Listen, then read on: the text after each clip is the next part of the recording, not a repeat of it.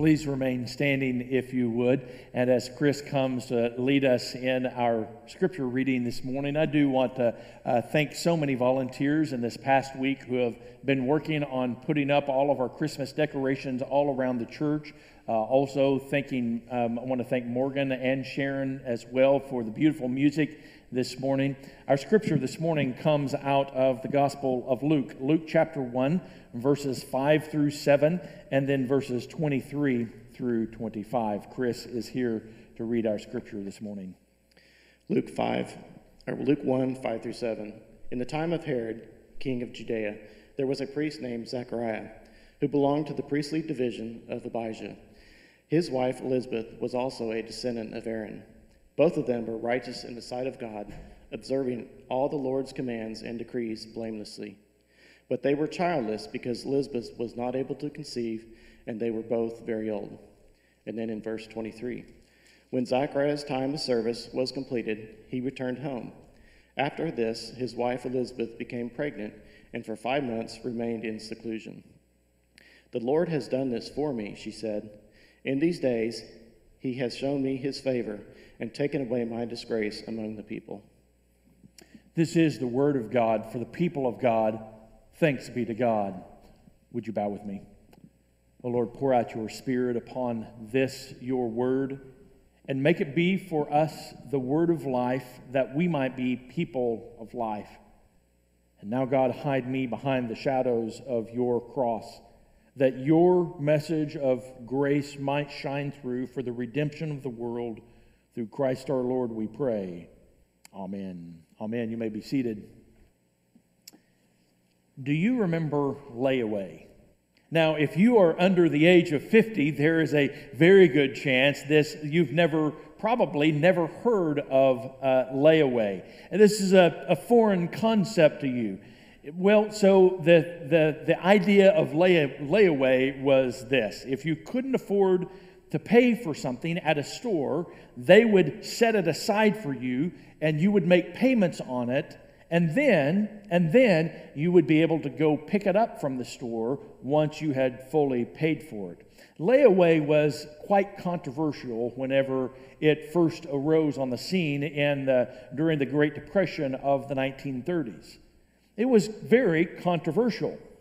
If you wanted something, you needed to wait until you could pay for it before and, and afford it before you bought it was the mindset in the 1930s and 1940s and, and layaway continued to be a thing until, until the early 1980s and do you know what killed layaway? Credit cards. Credit cards killed killed layaway. With layaway, with layaway, you had to wait until the item was paid for before you took it home. But with credit cards, oh, oh, things were different. You didn't have to wait to take it home. You could take it you could take it home. You could take the item home before it was paid for. In fact, you could enjoy something for years while still paying for it. Lay, layaway seems like such an archaic way of doing things because in today's time, if you want something, if you want something, you get it. If you have a whim, you act on it. No need to wait on, well, well, really thing, anything. You don't need to wait on, on anything. Self-discipline and patience and waiting, these, are the, these aren't the words of our culture. Instantaneous results are what we expect today. If our computer takes more than just a few moments to boot up, we go and get a new computer. If, if, uh, if, if our Hulu or Netflix or Amazon streaming services are a little bit slow or a little bit glitchy, we, uh, we, lose incre- we lose interest or we increase the speed of our, of our internet. If we don't get it, if we don't get what we want when we want it, we throw a fit. And I suggest that we are, we are the, the, the least self disciplined, the least patient culture in the history of the world. In the history of the world. But then, but then COVID happened. in the midst of this in the midst of this uh, least self disciplined, least patient culture in the history of the world, COVID happened, and our waiting in the beginning of this pandemic was went a few weeks and then a few months, and then now nine months into our culture and our society being locked down, and we are losing our everlasting loving minds. We are losing our minds. Depression and anxiety, despair, hopelessness seem to have permeated all of our lives partly because we are being forced to be self disciplined, partly because we are being forced to be patient, partly, I believe, because we are being forced to wait. We're being forced to wait. Today is the first Sunday of Advent, a season of expectant waiting.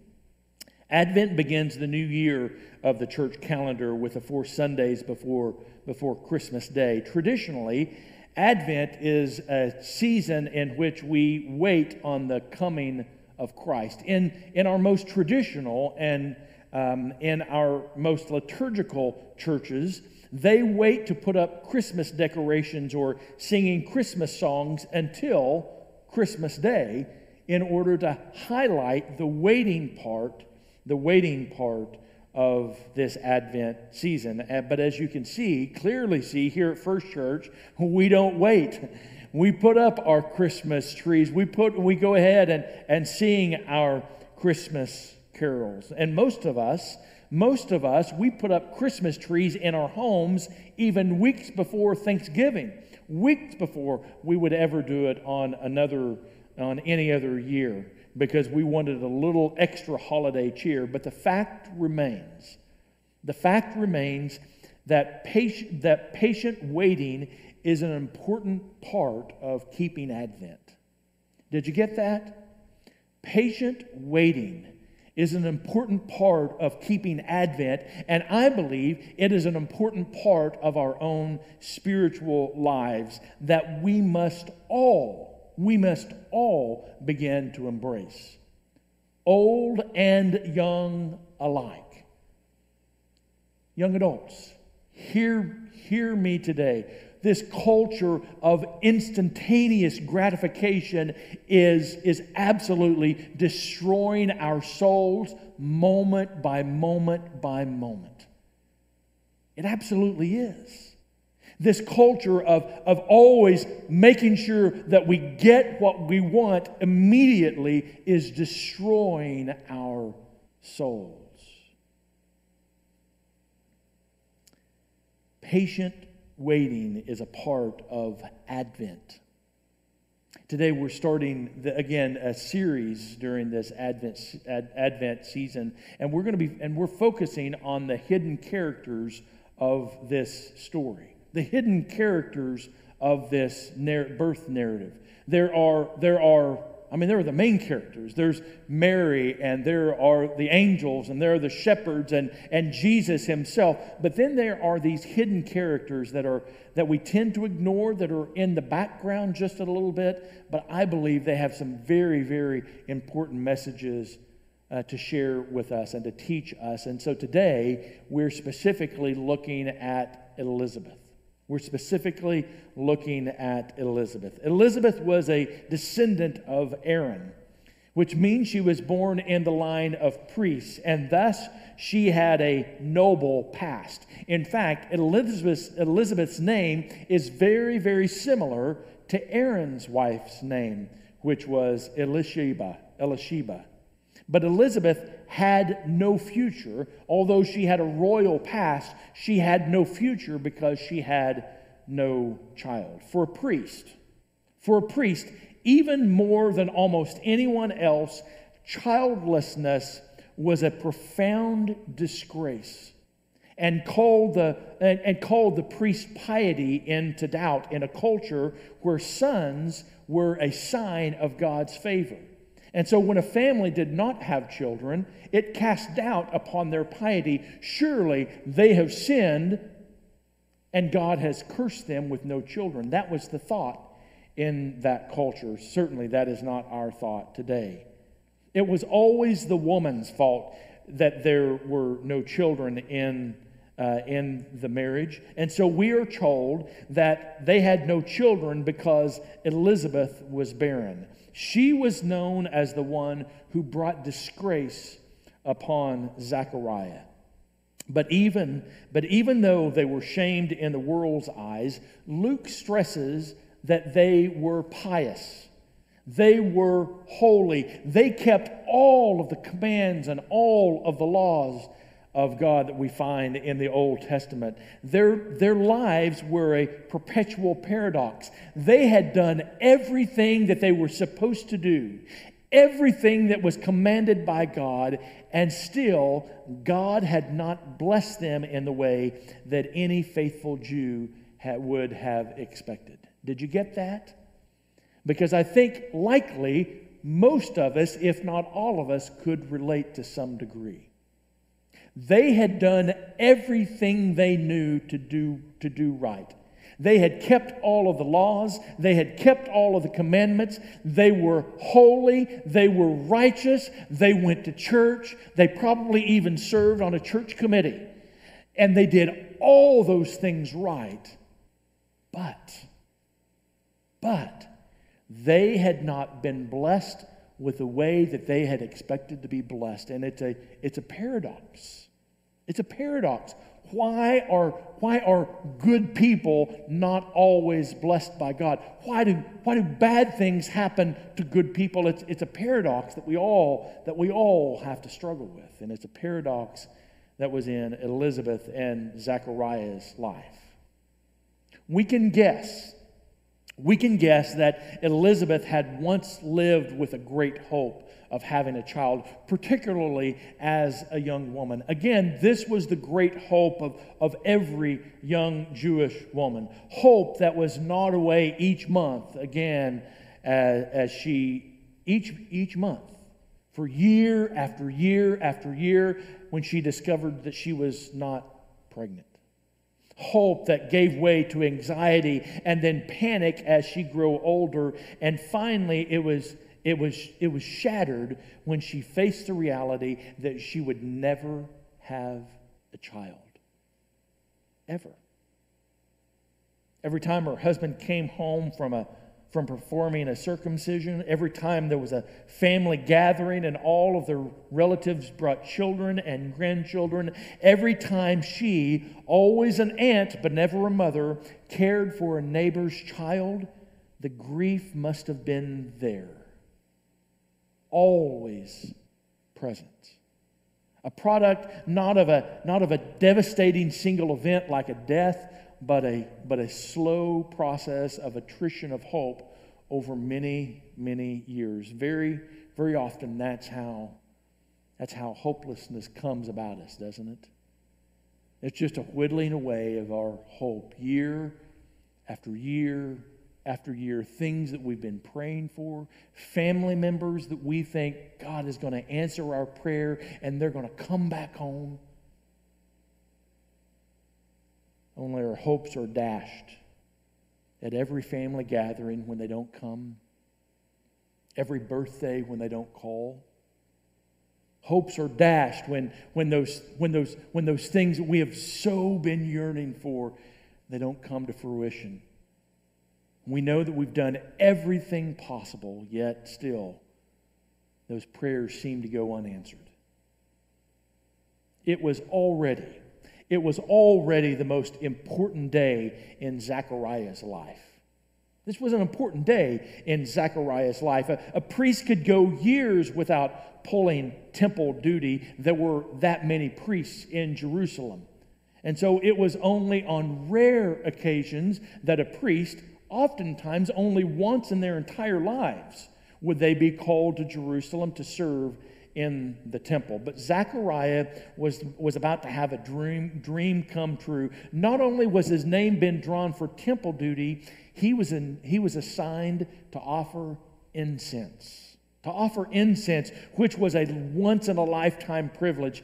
When a priest offered incense, he was just outside the veil, the veil into the Holy of Holies. He was in that inner sanctuary so very close to the Holy of Holy, Holies where the Shekinah glory of God dwelt. Only on one day of the year, on the Day of Atonement, did the high priest get closer than, than Zechariah got to the Holy of Holies on that day. This was, an, it, this was a life life changing day in, in his life. A, a, Jewish tradition described a priest who gets to offer the incense as rich and holy for the rest of his life. Hmm. What a day. What a day. Zechariah had been trained for this possibility for much of his life, and he was carefully going through the assigned steps. He had carefully planned his exact steps. He had carefully planned exactly what he was to say, when he was to, t- to say it, what he was to do when he was in that room offering incense. But then, then he was interrupted by the angel Gabriel. Can, can you see this old man? This old, shaky man standing there with a censer in his mouth in, in his hand and his, and his mouth hanging open when the angel of the Lord appeared before him. But the angel said to him, Do not be afraid, Zechariah, because your prayer has been heard. Your wife Elizabeth will bear you a son, and you will name him John. There will be joy and delight for you and many will rejoice at his birth, for he will be great in the sight of the Lord. Gabriel goes on to tell Zechariah that his son would go before him in the spirit and the power of Elijah to make ready, to make ready, a Lord, uh, for, uh, uh, to make ready for the Lord uh, and prepare the people for the coming Messiah. what, what a message! What a message the angel had for Zechariah. Now, now I wonder, I wonder when the last time Zechariah had prayed for his wife to get pregnant. My guess is that it had been a long, long time. A long time. Years ago, in expectation when they were newly married, certainly. Certainly, he would have been praying that prayer. And then, with desperate hope and perhaps bargaining with God, when year after year after year Elizabeth was did, get, did, did not get pregnant. And, and then finally, when she shifted when she shifted past middle age and it, it physically was no longer possible for her to get pregnant. At that point, presumably, he had, he had given up praying for a son. At that point, he very, I mean, more than likely, in fact, assuredly, he no longer prayed that his wife would get pregnant. But Gabriel said, Your prayer has been answered. It's almost as if, it's almost as if time, time doesn't matter to God.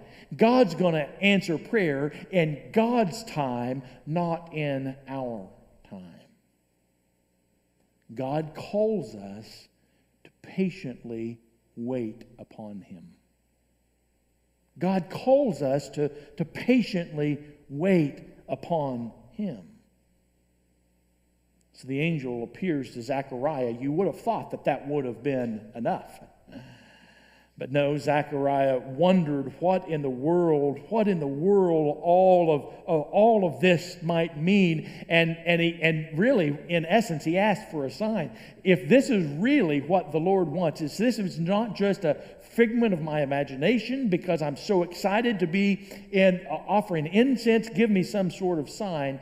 And so the angel Gabriel said, From now until your son is born, you will not be able to speak a word. And from that moment, from that moment, he was not able to speak a, a word. The, the people outside, the other priests, wondered what in the world had happened to Zechariah. It was taking him far too long to begin to, to light those, those, that, that incense there in that inner sanctuary of the temple. They wondered what in the world went on. And certainly, when he came out unable to speak, they knew that something had gone on and so he came home, tried to speak, but was unable to speak to his wife. and through, through either sign language or, or using a chalkboard or somewhere, somewhat, some other way, he was able to write out exactly what the Lord had told him and Elizabeth. Elizabeth, it says that Elizabeth immediately, Elizabeth immediately basically went into hiding and she kept it to herself. I mean, what in the world was the rest of the community going to say? She is an old woman. Indeed, it would, would have been a miracle, but my guess is she had no, she had no way of, of, of really even being able to, to untangle this in her mind. And it was six months later that she heard a knock at her door. Six months later, she heard a knock at her door. Obviously, this was well before the mail service came along, obviously, well before text messaging. So, uh, an, an unexpected knock on the door was not necessarily unexpected. It was a relatively common occurrence because you never knew who was going to be coming to visit you. And the knock on the door was her was her cousin or her niece, depending on, on which translation you use. It was a family member, this young family member, Mary. Mary had traveled from her home in Nazareth. She had traveled 80 miles on foot. 80 miles. Mean, that's a long, that's a long way. It's from here, downtown Oklahoma City, all the way out to Clinton, Oklahoma. And this was not an easy trip for a young 13 year old girl. This young 13 year old girl, by the way, she too had just been visited by an angel, and the angel told her that she was about to have a child, and this child that she was that, that was conceived in her was from the Holy Spirit, and this child this child was the very, the very Son of the Most High. There's a lot of questions about why in the world Mary would take that seven or eight day journey. Why in the world would she risk life and limb? She had to go over two mountain ranges. She had to go down one of the most dangerous roads in all of the ancient Near East, full of thieves and robbers. This was a dangerous, dangerous trip for a 13 year old girl. Why in the world would she go to see her cousin or Aunt Elizabeth? More than likely, more than, more than likely, she just needed someone who, could, who would understand. The angel, the angel told Mary that, that Elizabeth was also pregnant, and so Mary had nowhere to turn. She couldn't tell her fiance Joseph at that point for she knew that he would divorce her. She couldn't tell her parents. She couldn't tell the other people in her village. They would all have shunned her. Literally, they would have thrown her out of the village and they would have had every right to stone her to death because she was going to be having a, a child out of wedlock. So she needed someone, someone who would understand. So she made that seven or eight day journey, that very, very difficult journey to go down and to find, to find her family member, her family member. So Elizabeth's response, Elizabeth responds to Mary in verse 42. And she exclaimed with a loud cry, Elizabeth, saying to Mary, Blessed are you among women, and blessed is the fruit of your womb. Our Catholic sisters and brothers know this as the beginning of the Hail Mary prayer that they pray so often. What Mary and Elizabeth both needed was again someone who could help them find perspective. Their waiting was over. Elizabeth's waiting for years and years and decades for a son, it was, it was over. That waiting was over. Mary and her seven day, seven or eight day journey, being able to tell, finally tell someone that she too was expecting that waiting was over. The Jews, the Jews waiting for over 400 years for the Lord to speak to them, their waiting was over. The, the, the, the, very, the very entire universe, the waiting was over because the salvation of the Lord had come upon them. Blessed are you. Blessed are you among women, and blessed is the fruit of your womb. And why is this granted to me that the mother of my Lord should come to me? For behold, when the sound of your greeting came to my ears, the baby in my womb leapt for joy, and blessed is she who believed that there would be a fulfillment of what was spoken to her from the Lord. Three times in these very few verses, three times Elizabeth uses the word blessed. What does it mean to be blessed? Most of the time, we think to be blessed by God means that we are that we're that we're given money and prestige and power. But Mary wasn't blessed like that. Mary wasn't blessed like that. In the Bible, oftentimes blessing don't seem like blessings; they seem like curses. In the Bible, blessings often they don't seem like blessings at all; they seem like curses. It was, it was Elizabeth who helped Mary see that this miraculous pregnancy was a blessing. And I suspect Mary helped Elizabeth do the same.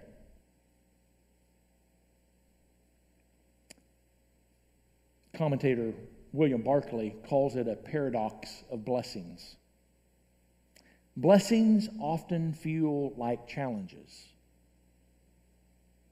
Abraham was was blessed by God when God uprooted him, didn't tell him where to go, but told him to go. God God's blessings uh, uh, upon, upon the Hebrew people when they were wandering through the wilderness, they didn't seem like blessings going to the promised land at all. Luke's sermon on the, on the plain or the Sermon on the Mount said, Blessed are the poor and the hungry and the thirsty. And when people revile you and hate you, you are blessed. Those don't feel like blessings to me. God will, God will use even this. Even this. Even this, which seems like a curse, even this that seems like it's full of hopelessness and despair, with no answers in sight, no end in sight, God will use even this for something good. Sometimes we just simply have to hold on with white knuckles, just hold on, waiting, waiting for the very blessings of God. Faith is the belief that God will use even this. Faith is the belief that God will even use this unplanned pregnancy in Elizabeth's life in her old age. God will use even this, an unplanned, unplanned pregnancy in a teenager's life, to bring about the glory of God. God will use even this, a pandemic that has, that has deconstructed all of our lives. God will use even this. When we think when we think that we have been cursed by God, know this I think that we have been blessed by God because God is going to use the worst day and He's going to turn it around and it's going to be the best day. You've heard me say it before, and I say it on Easter, and I think today is so appropriate to say it again. God will never let the worst day be the last day. That's not how God works. God will never let the worst day be the last day because resurrection is coming. Christ is coming. Advent will be over, and the coming Christ will be in our midst. So, hear me, dear friends. Do we have more days and weeks and months of this pandemic? Oh, oh, no doubt. Is there going to continue to be hopelessness and despair and pain and death and disease? No doubt. But I know this God will turn things that seem to be curses into blessings. He does it time and time and time again in the lives of those in the Bible, and He does it time and time and time again in your life and in my life. Would you bow with me? oh Lord, in this season, when it seems like there is there's no end in sight. Although we hear rumors of vaccines and an end to this pandemic, after nine months, after going through already holiday after holiday, not being able to be with our family members, not being able to celebrate like we want to be able to, not even being able to, to worship like we want to be able to.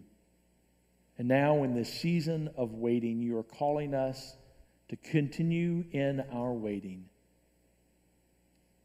There is something deeply spiritually nourishing when we, when we come to wait patiently for you, O Lord. So we patiently wait. We patiently wait, and we have faith that those things that seem to be blessings, O Lord, you are going to turn them, those things that seem to be curses, O Lord, you're going to turn them into blessings. And we're going to see how you're how you have been working in our lives, in the life of our church, in the lives of our loved ones, for the very good, not only of us, for the very good of the world. Come, Lord Jesus, come into our lives. Come and place your blessings upon us. Come and place your peace and hope upon us on this day. We pray these things in the name of the Father, and of the Son, and of the Holy Spirit. Amen.